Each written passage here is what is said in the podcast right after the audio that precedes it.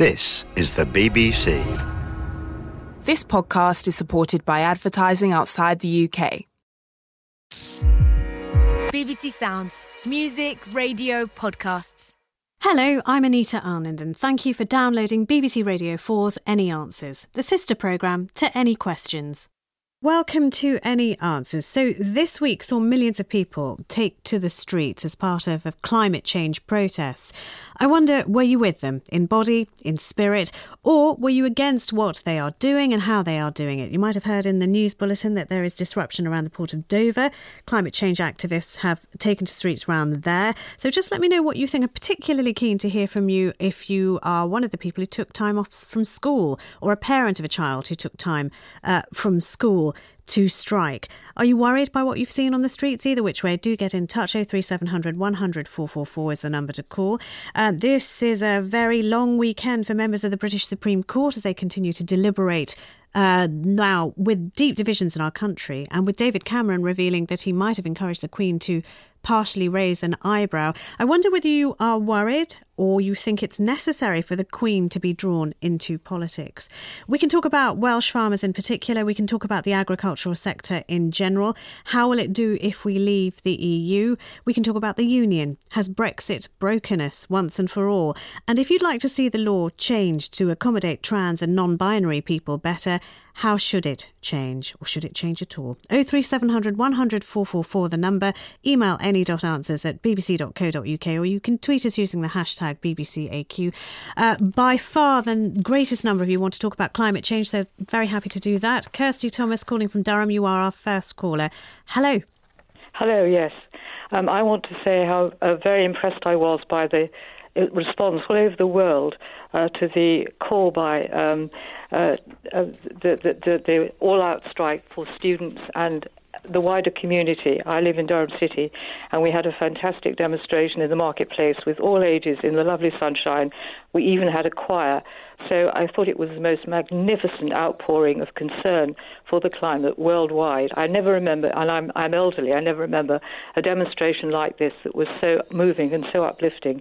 So I was absolutely flabbergasted by the contribution of David Davies to the uh, question, uh, for the first question on any questions just recently that we've heard on the radio. Mm. I couldn't believe that he was so reactionary and uh, so critical and so scornful of what this outpouring of concern uh, expressed and right. the fantastic contribution by Greta Thunberg in leading it, really. Um, so, yes, I, I, was quite amazed so, so by his yeah, for those who might just be joining us, uh, the David Davies you refer to is the Conservative MP, chair of Welsh Affairs Select, the Welsh Affairs Select Committee, and he was saying, look, this isn't where the problem lies. Uh, what you're arguing for, if you push the deadlines that we've already set for this country, is a fall in living standards for people here, and that just won't wash in a nutshell.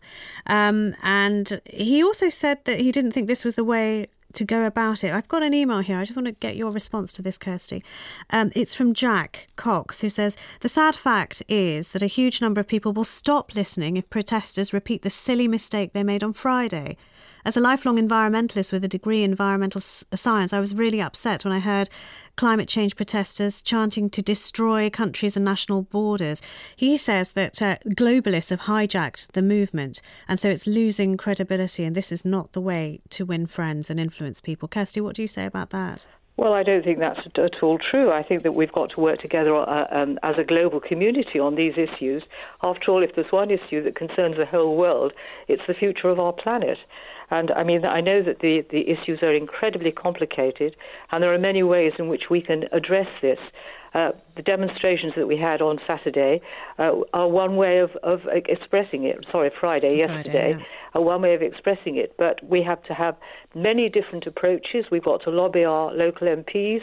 We've got to lobby our local local authorities to to put in strategies where we live, so that we get sustainable transport, that we get people out of their cars, that we reduce pollution. There's so many, so many issues, but this is one way of the world expressing as a world community that this is our only home and mm. that there is no planet B, as the young people say on their placards.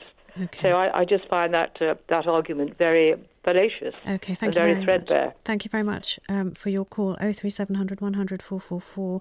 Uh, this is an email from uh, somebody called Pixie, who is 17 years old. And she has written to say, again, commenting about David Davies's contribution to any questions this week. Um, it says, I'm 17 years old and I clearly have a better understanding of climate change than the MP David Davies. If politicians like David Davis on any questions cannot be bothered to get the names of climate organisations right, we are called Extinction Rebellion and Youth Strike for Climate, for your information, then they don't have the right to discuss the futures of climate or young people, of the young people it will affect. Your facts are incorrect. You very clearly present the ignorance, disrespect, and poor understanding many people have of the effects of climate change, and it's heartbreaking to see the little care given by the current Parliament. No wonder the youth of today have lost faith in the government to deal with this crisis. Perhaps you should leave the politics to people who actually know what they're talking about and have the capacity to put words in the right order.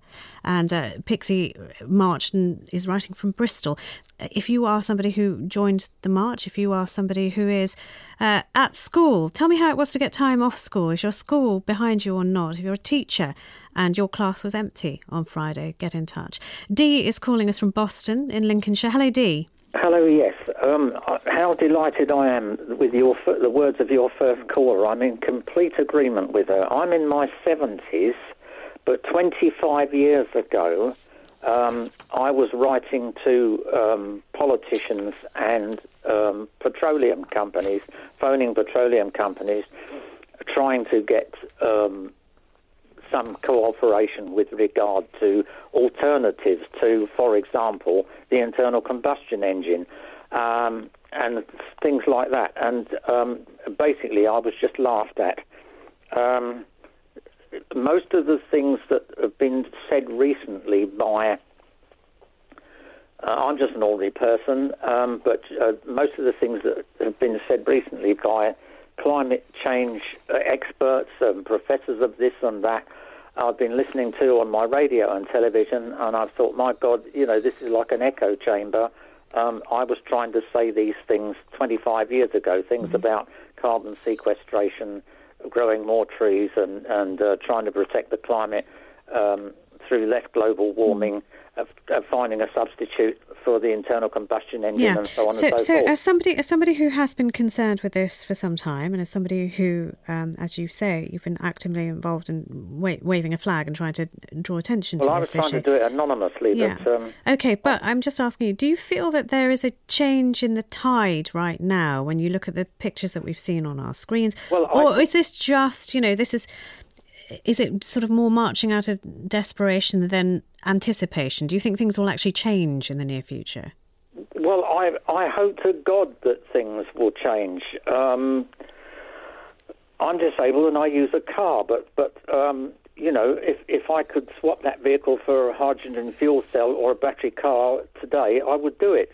Mm. Um, I, I, sincerely hope that this was that, that this is a, a, a, change for the good. Okay. But as I pointed out to your um, person on the telephone earlier, yeah.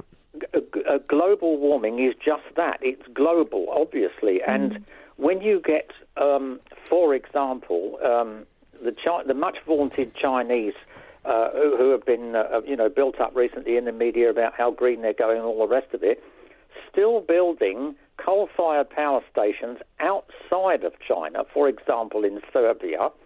Uh, and then you get a country like Greece, for example, which is in the EU and is bathed in sunshine for most of the time, and yet gets uh, about 80 to 90 percent of its domestic energy from burning the filthiest form of coal imaginable. Okay. All right. Now that's the sort of thing we're up against, okay. and it, it, we have to set an example in this mm. country, but we have to act quickly. And okay, uh, I'm right with uh, uh, Greta Thunberg and these youngsters, even though I'm in my 70s. I'm I'm just slightly concerned that the way they word some of their uh, um, outputs, it m- might lead to a little bit of intergenerational conflict. Oh, really? Well, like what? So, what, what posters and banners well, have you uh, seen that you offend know, you? There, there have been words mm. to the effect that, um, you know, older generations have sat on their hands and done nothing. Um, um, obviously, you know, these youngsters have got the internet at their command and they're able to coordinate their actions on a global basis, which is wonderful from, from this aspect Yeah. of things. But I, if, you know, if, if Greta Thunberg and her colleagues are, are listening, I would say, please don't tar us all with the same brush. There were people two decades and a half ago who were, were struggling with uh, politicians and petroleum companies trying to get people to listen. Dee, grateful for your call. Thank you very much indeed. 03700 100 444. Um, you know, two very different schools of thought coming through on this. Um, somebody on Twitter who calls themselves uh, the Island. Why are innocent children being used like this? They're too young to be involved. Most of them don't even understand what they are protesting about. Uh, another one here from somebody called uh, Thus Tweets Me. It is a sad indictment of our society that children have to go on protest because adults can't get together and agree on a way not to destroy our own planet. 03700 100 444. John Tottenham is calling us from Sandwich. Hello. John, are you there? Hello, John.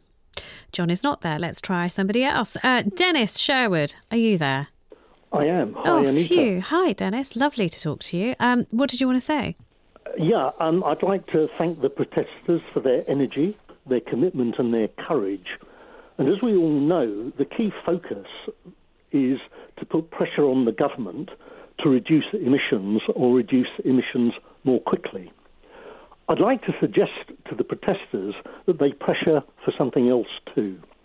To pressure the government to fund an Apollo style research project, drawing together scientists, engineers, technologists to develop methods to suck greenhouse gases in general, carbon dioxide in particular, back out of the atmosphere mm. using technical means. That will fundamentally solve the climate change crisis. Okay, Dennis, if anybody is working in that field, tell me how close are we to developing some kind of solution to that? Carbon capture and removal is, I think, what Dennis is talking about. 03700 100 444. I was calling into the wilderness, John Tottenham, in Sandwich. Are you yeah, there now? With your connection. Yeah, I'm oh, here. Brilliant. Okay, what did you want to say? So I think the government has to listen to the people and commit to a net zero emissions t- target by 2030, as climate scientists say that only by globally reaching this target can we be sure of avoiding the worst effects of climate change. And the government chief scientist said subsidies should be the method to nudge us towards low carbon alternatives, like subsidies for free range meat, which is roughly as half as polluting as battery meat, or trains. Um, or the other option is you could tax flights or even seafood like carbon intensive mussels and prawns, as a kilogram of prawns causes roughly five times the emissions of a kilogram of sea fish. Yeah. But and also the advantage of taxing um, flights or, or promoting trains is at the moment it's actually more expensive to travel on a train than to take a domestic flight, which is ridiculous. Really, we're on the continent; it's a lot cheaper to travel by train. So I think the government really has to take some some action and actually put its either put money into these industries or you know it will be less popular but, Yeah. but taxing certain things Okay, but but so so you I mean you're talking about encouraging with with cash incentives or, or reducing the price of, of the good option as you as you Yeah. would regard it. Yeah, What about I mean there are those in uh, the Extinction Rebellion movement who want change faster, and they want penalties as as well as inducements to behave properly, as they would say. So so what about Yeah. that? Well, I definitely think companies that are making a lot of profit out of, you know, selling fossil fuels or things like that, and have done that for a while, you know, should should have penalties if they if they do things that are illegal, or should have, you know, things like taxation. I mean, I don't think, you know, But, we but, can't. but, so big companies to one side, I think you know that they, they Oh, are yeah, far sorry, enough yeah. removed for people to say yes, the big companies, let's go for them. But what Yeah. about what about individuals who choose to fly, say more than once a year?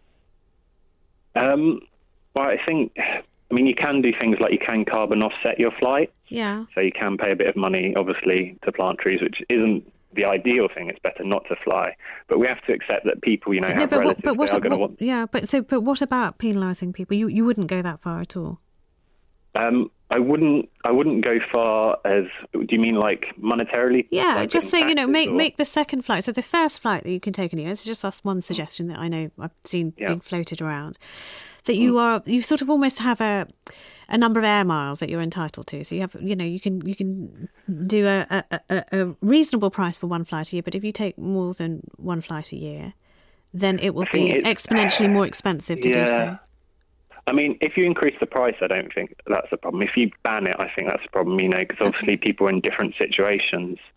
Um, but definitely, you know, you can kind of tinker with the, the economy um, to an extent. Okay, all right, John. Thank you very much indeed. Uh, uh yeah, I, mean, I suppose that's the question. At the moment, most people are, are sympathising with the Extinction Rebellion and the climate change protesters. But, but then, how far would you go to change? The tide, the direction of travel. Um, Jill Hughes Wilson is calling us. And now, this is a place that was on the news just a, a little while ago. Um, you're near Dover, is that right? Yeah, I, I, I, live in Sandwich. In fact, I know John Tottenham. Oh, how, well. oh gosh, well, it's like Friends Reunited. Um, yes, yes, yes, Other social networks do also exist. So, Jules, t- tell me what what is your opinion? So, so John was saying, look, he's all for this. Uh, there are certain other tweaks he would like to see. What do you say? Yes, I mean, I, I accept that Extinction Rebellion has a point, but what they're doing is they're blockading Dover at the moment causing all tailbacks all the way up uh, the up Jubilee Way and the, the, the, roads going into Dover, which is causing traffic pollution. So surely that's against everything they they stand for. I find extraordinary that they can't see that uh, the irony of it. What what would you have them do? Well, they don't have to. Uh, blockading Dover is not is not the answer. Uh, they they can what are they trying to say? That we've all got to stop travelling? Well, travel uh, a lot less. Trying to get to holidays, yeah. and and uh, of course, people go over to Europe to work. Mm. and uh, I don't think this particular um, uh, blockading is helpful. So, I mean, if you are from Extinction Rebellion or one of these uh, groups that have been um, taken to the streets on Friday, please do get in touch. Uh, but I would suppose if somebody were to call up, what they would say is, if we hadn't done this in Dover, we wouldn't be on the news and you wouldn't be talking about it. no, but that isn't it. That surely they have. You see the irony of what they're doing is causing more pollution, which they say they're against. Mm. But in the short term, fine, it is doing that. But in the long term, it may affect greater change. Maybe, maybe. Mm. I, I think that they're, they're in danger of uh, a backlash. Okay, oh, that, well, that that is interesting. So you are you are broadly supportive, but just it's turning you against yes, against them. Is that right? I went to a meeting where John John Tottenham uh, and I were at a meeting on Monday about this climate change, and uh, we were asked to, to go along uh, to uh, form a, a, group here uh, and to do something. You know, to what? Well, in my opinion, what we should be doing is making protest in various ways right on our doorstep. We have a huge biomass plant just along the road from here where hundreds and hundreds of, of logs or you know tree trunks are being brought in, which are then going to be pulped and burnt. Now, what I hear is that you, the trees are what capture the carbon, and cutting down trees and burning the, tr- the wood is causing carbon. Uh, you know, carbon. We're mm. releasing carbon. Mm. How how how sensible is that? Okay, Jill, thank I you very much. I have a real problem. Yeah. I think we should. What I, I'm I'm going to suggest is that we should protest, be, be, protesting to the biomass plant and asking them how they can justify that. Okay and and th- doing things on our doorstep, talking to the um, to Dover District and the recycling plant about burning uh, yeah. our our waste, which is a huge amount. Yes, of... you've, you, have made you've made that point very clearly. Yes. Thank you very much, Jill. Uh, just uh, yes, the the whole of the um, my screen is lit up with tweets and texts now. Let me just read some of these to you. Mike from Cheshire. I want to see proof that these climate activists are living long term without cars, without central heating, uh, as proof that the rest of us can do this too. Uh, another one here uh, from Anne, who says she's 55 years old. Young people think the government solves everything. No, folks, it's us, the citizens. Young people forget the smartphones, social media, fast fashion, Chinese goods, and start building your own local communities. Life was better 25 years ago, says Anne. Uh, Luke says, I think kids protesting climate change is a fantastic thing.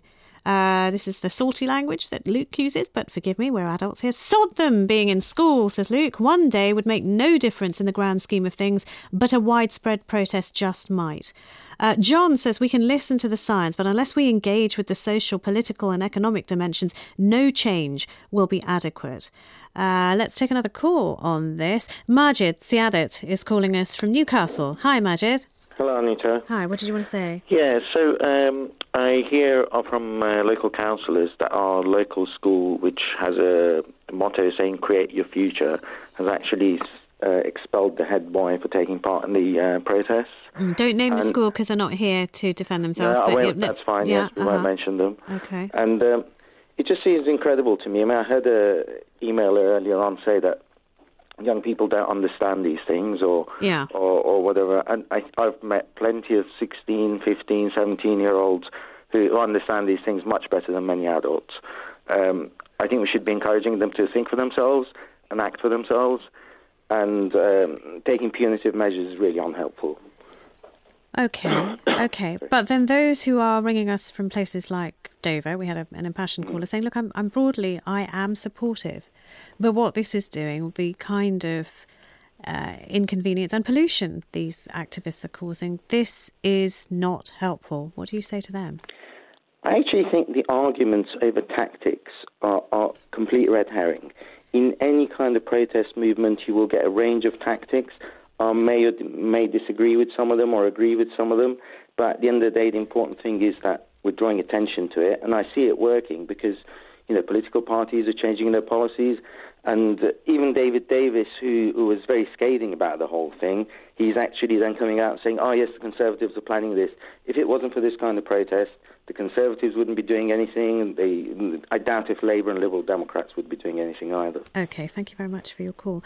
Uh, Edward has uh, got in touch. Here in the UK, our local councils are not taking um, this seriously. Certain cartons, for example, which can't be recycled, need separate skips, and these skips aren't being provided by all councils. Maximilian says it is inspiring that the world's children are gathering momentum in this protest against climate change. It's a shame that the global business community is taking no notice whatsoever and are unlikely to. Why?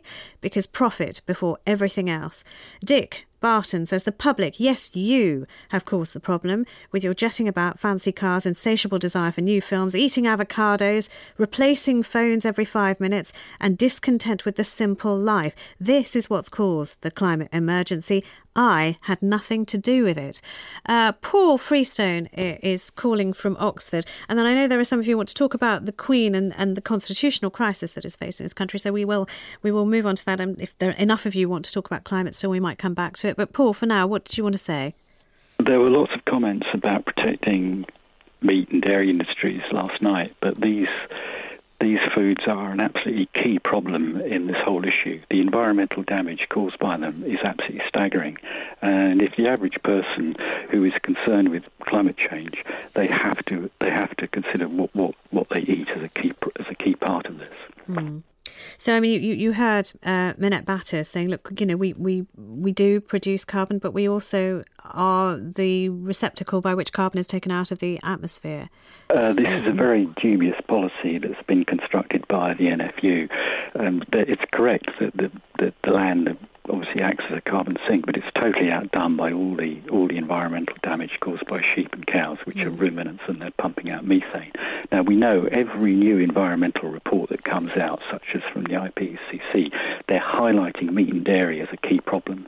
So they're trying to counteract this by coming up with with, as I say, very very spurious claims. Well, okay, let, let's uh, let's say that you know, following your argument to its conclusion, would you see the end of these industries altogether? And what would you have these people do? I mean, there are there are there are families, there are um, communities, there are great swathes of the country that depend on this kind of farming. What are you saying to them?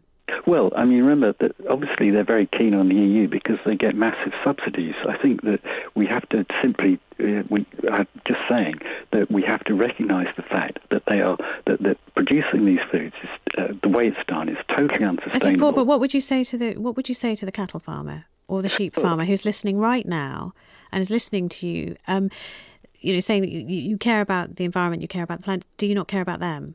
Of course, they care about so, them. So, what I should mean, they be doing? The world instead? is changing. We have to. We have. They have to uh, understand that this is a key problem. When we then have to change policies, and also we, and the way that people as individuals respond. So, if you, uh, for example, uh, if if the average person eats meat, fish, dairy, if you switch to a vegan diet, you'll cut your carbon footprint Mm. instantly by fifty percent. Oh yeah, but you're, oh, yeah, but, but you're not talking uh, to the sheep farmer and the cattle farmer. I mean, I've just talked directly to somebody who's working Okay. on those farms right now. They're listening to you, Paul.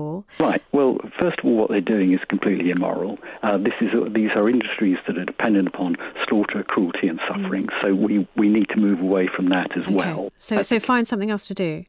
Well, we, this is about producing food in sustainable ways. Meat and dairy is totally unsustainable. Okay, Paul. All right. Thank you very much. A couple more on this. Uh, with regard to the topic of climate change and Brexit, says Valerie Blowers, I think these two things should be discussed together. We need to continue to favour trade with the EU, our largest trading partner, other than with far flung places around the globe. The reason's simple fewer air and ship miles from Europe, so less emissions. Uh, and this one here, what seems to have been widely unrealised is that to avoid climate catastrophe, we need to abandon consumer capitalism. Doing your bit involves a lot more than simply taking your own bag to the supermarket. Being carbon free does not mean a diminution of living standards, it means different standards of living. One which means a more communitarian and less consumption driven way of life. Why do right wing politicians equate a high standard of living with high consumption? That's from John Blower. Uh, EJ Fawcett is calling us from Abingdon. And EJ, uh, you're 17, I understand. We have got permission from your parents to speak to you, so that's a good thing. What did you want to talk to us about?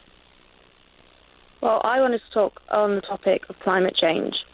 And the fact that we had the global strike for climate yesterday, I think it represents a turning point in how people view climate change because adults who had never even talked to me about it before were suddenly attending. So I think that people nowadays do care and that people will be way more willing to make the changes needed than they would have been even just a year ago. You know, there are people who say, um, EJ, you don't understand the arguments, you're too young, you're idealistic, this is not realistic. What do you say to them? Well, I think that they're very patronising when they say that sort of thing.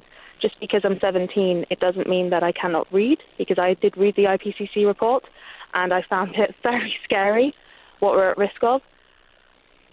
Uh, it makes me angry when people act like just because of my age, I don't know about this subject. Because, yes, I'm not as trained as a climate scientist, but neither are the majority of the people making these arguments against me. We are all in this together. We are all at risk, so it doesn't matter about my age because I can see clearly that we are in danger. Are you going to win?